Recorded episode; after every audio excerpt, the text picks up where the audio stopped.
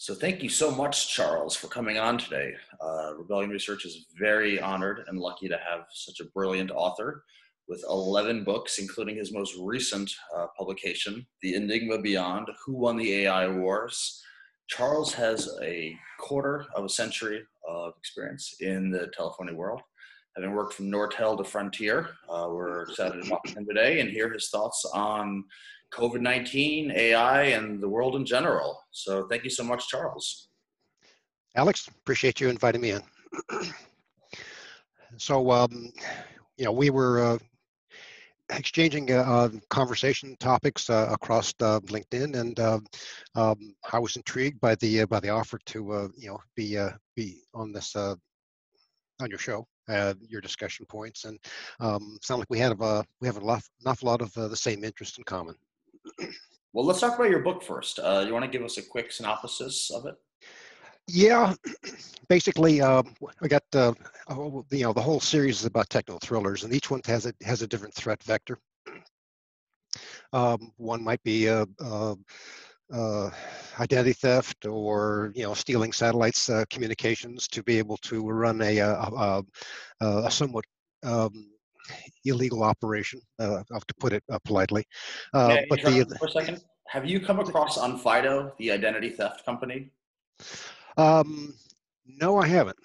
Oh, very, very fascinating company. They're really trying to make some serious inroads. My friend Husayn uh, Kassai started that um, a, a, few years ago, and it's using uh, facial imaging to try and uh, stop identity theft before it happens. But anyway, keep sorry, keep yeah. going about your synopsis. Oh yeah, so with the uh, the latest book that we just got published. Um, first part of this year, uh, it came out uh, January seventh. Um, is the uh, the uh, the next generation of um, artificial intelligence, um, where the deep learning has gotten away from the um, the creators and the uh, uh, they're using their um, considerable power in supercomputers to be able to uh, um, direct the, the, human population. Um, and we uh, we use uh, you know three uh, three major corporations that will remain anonymous, but mm-hmm. you can pretty well figure out that the dominating of you know the economies of the, of the planet was only the first step, and so now they're interested in um, ruling. So, um, well, Charles, let me stop you there because okay. one of my very good friends is a man named Edward Mitby, a brilliant guy. He's the senior AI engineer at Vanguard. And something we always joke about is how uh, three certain tech companies will just rule the AI world because what makes AI work is the data that it has to learn from. And if right. three companies just have more data than anyone else, their their AI will be trained on stuff that no one else has access to. Well, yeah, and the uh, I guess the irony of it is that the uh, you know they offer the the those uh, these services for free.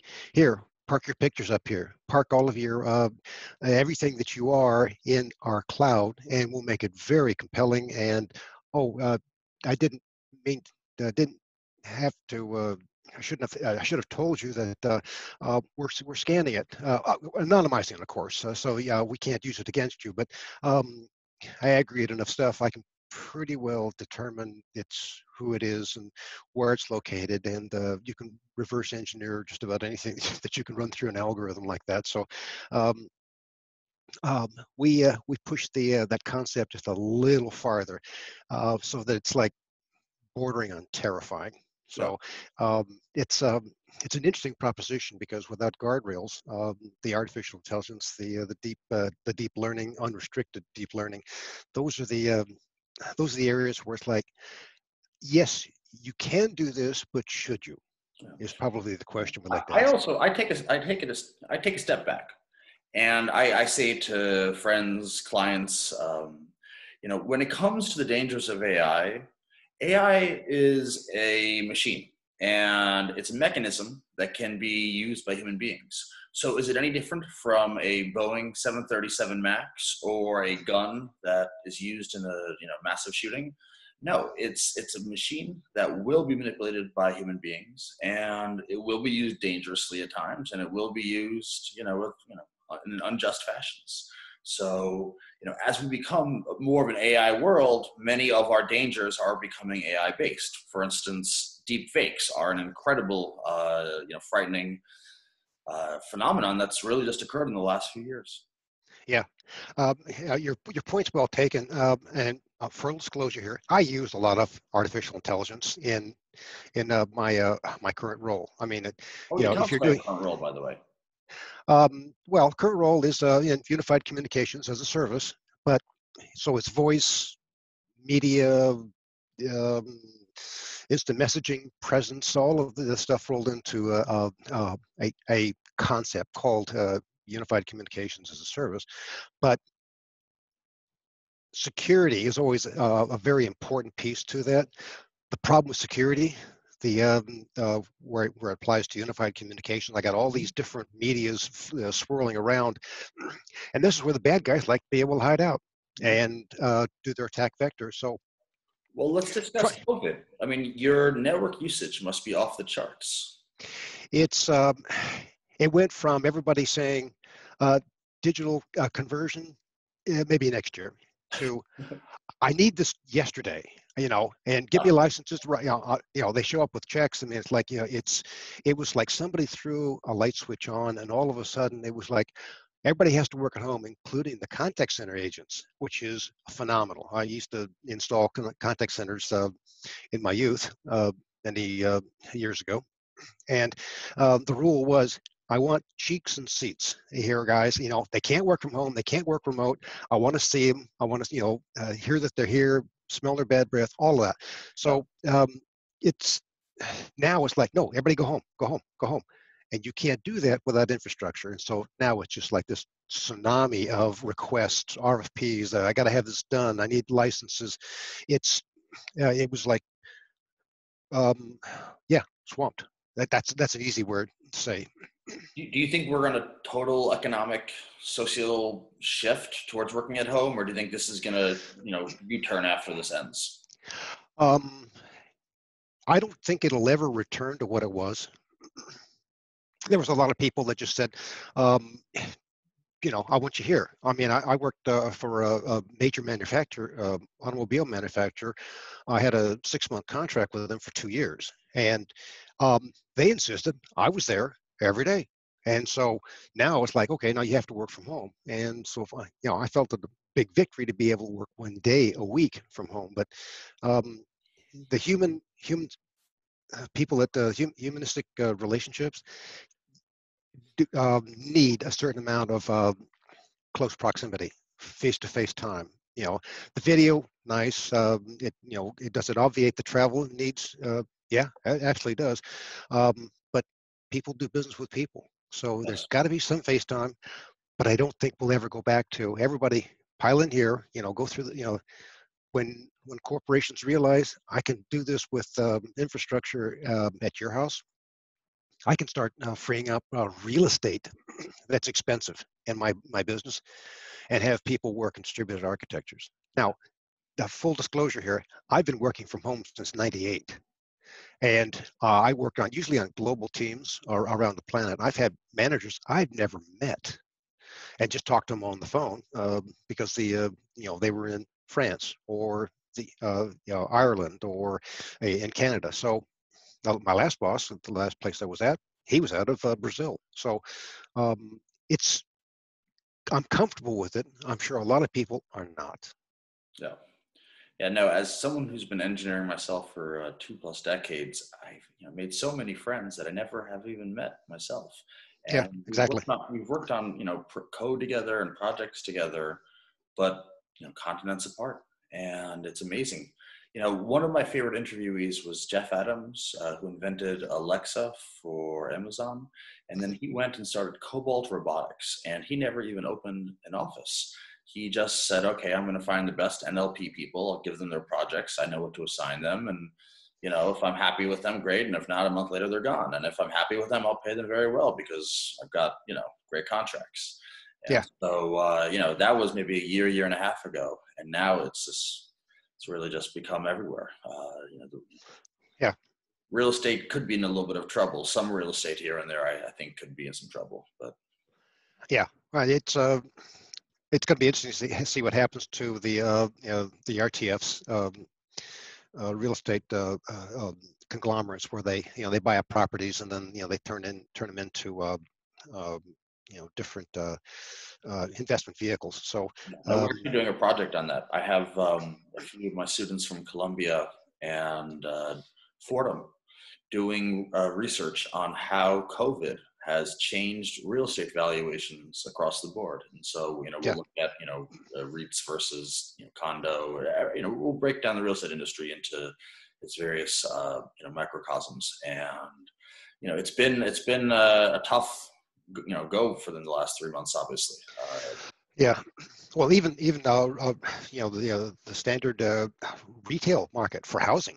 Um, I've, my neighbor put his house up just for sale just as it uh, the uh, COVID-19 hit, and it's still you know nobody wants to go to somebody else's house and snoop around like hey wait a minute um, you know is this a is this a risk for me personally no. um, and so now uh, we're seeing uh, the whole cottage industry just kind of spring up of um, here let me video tape your uh, or video your uh, your house and put it online, and then that way you don't have the exposure, but you get a chance to be able to see the house without the uh, the risk. Um, interesting, you know. Uh, so I think we'll see a lot of things morph and shift uh, as they uh, as time wears on because of, yeah, I'm, I'm not going to do it that way. Like that, that's my my statement. It, it, we won't go back to what we had.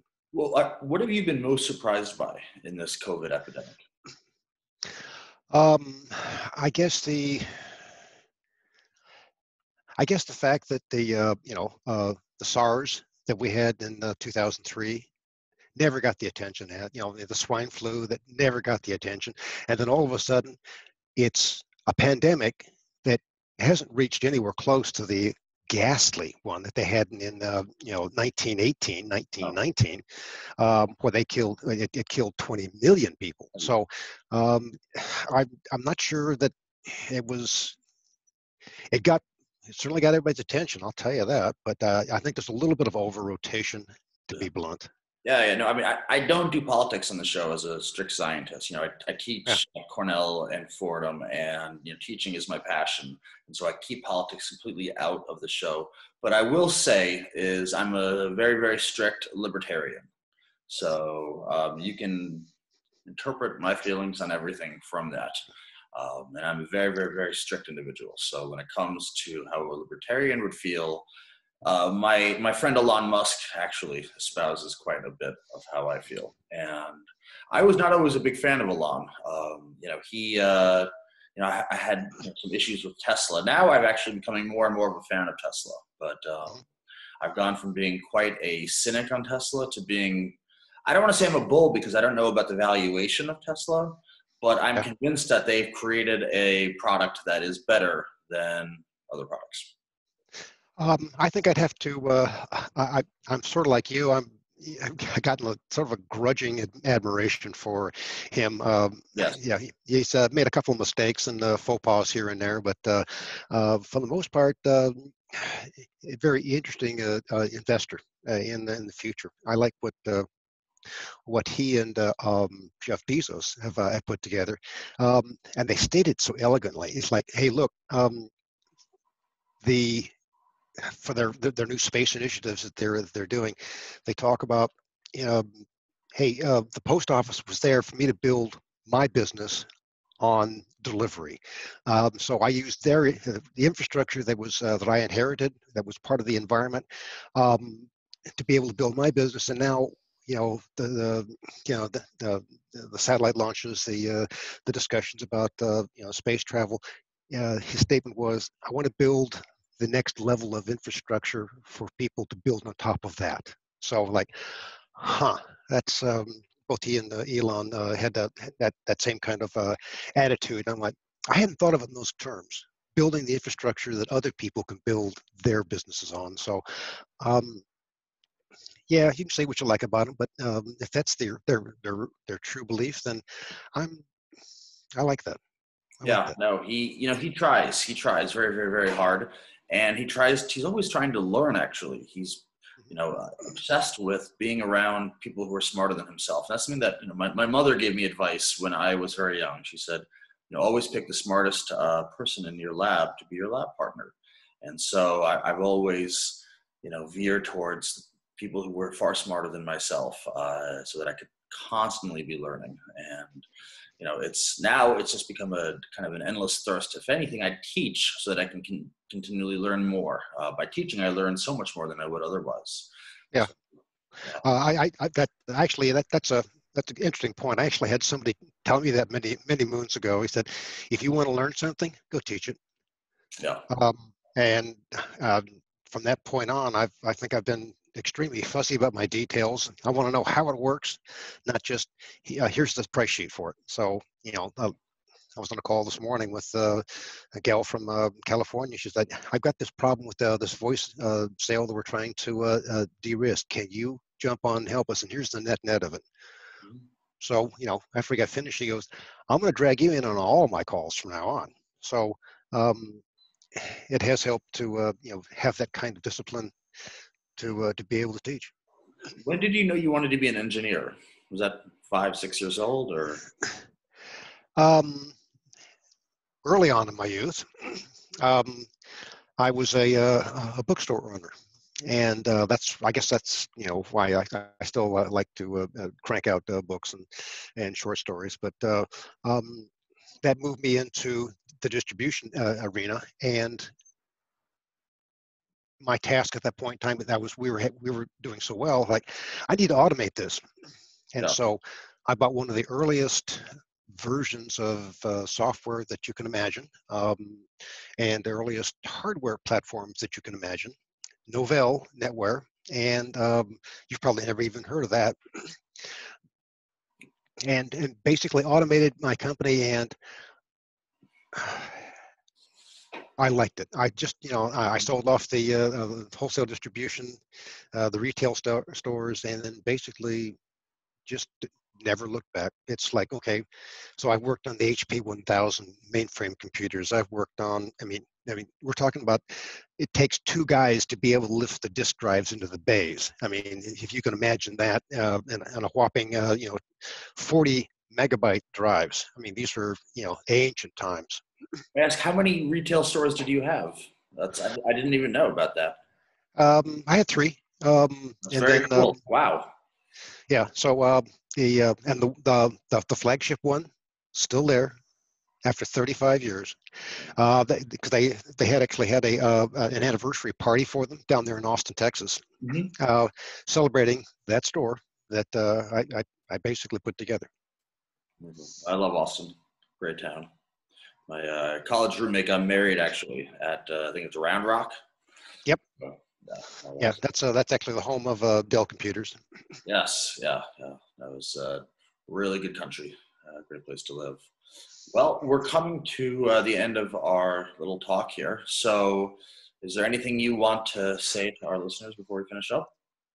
Um, no, just uh, you know, for anybody that uh, that likes techno thrillers, and uh, I, I my uh, myself, my co-author, we bake in a lot of technical facts. So I mean, all the stuff that we see trip over, uh, are inundated with in our regular job, typically finds its way into our book series in one threat vector or another. So, the Enigma book series, um, we're on uh, it's our website. We're on Amazon, um, and you can you can find us under Techno Thrillers.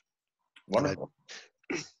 so, uh, Alex, I appreciate you uh, you you uh, inviting me on and and uh, allow me to just kind of chat with you back and forth. And, oh, my pleasure. Um, my pleasure.